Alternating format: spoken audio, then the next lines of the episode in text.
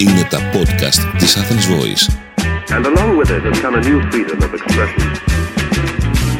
Γεια χαρά σε όλους. Είμαι ο σύμβουλος Marketing Θέμης 41 και σε αυτό το podcast της στήλης Business and Marketing Tips της Athens Voice θα σας μιλήσω για τρεις τρόπους με τους οποίους ένας επιχειρηματίας μπορεί να γίνει αρεστός. Ωστόσο, πρώτα απ' όλα θα ήθελα να επισημάνω το εξής.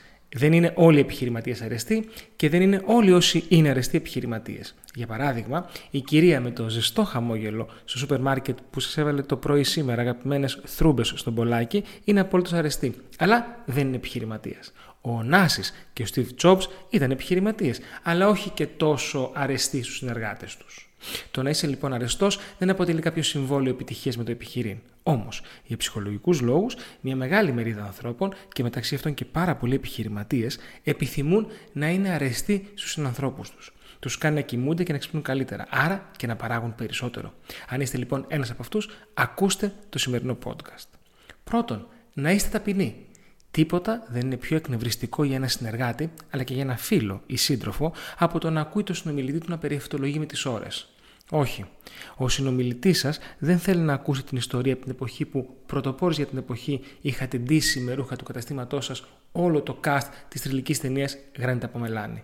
Πιστέψτε με, είναι πολύ προτιμότερο να μιλάνε για εσάς τα έργα σας, τα brand σας, οι υπηρεσίε σας και οι συνεργάτες σας παρά το στόμα σας.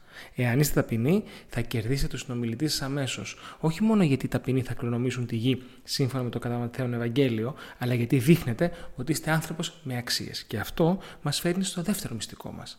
Να είστε ειλικρινείς.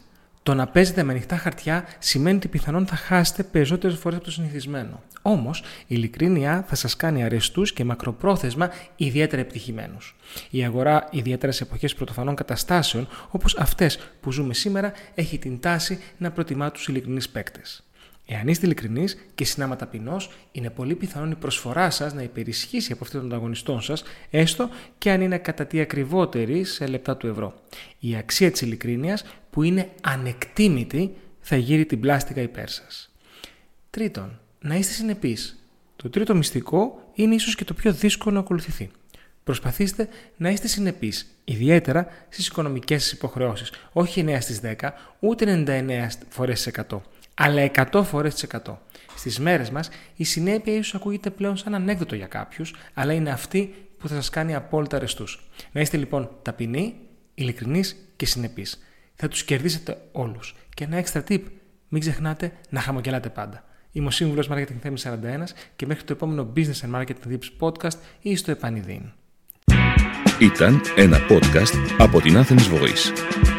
Μπορείτε να ακούσετε τα podcast της Athens Voice στο athensvoice.gr και στο Spotify, στο Apple Podcast και το Google Play Music.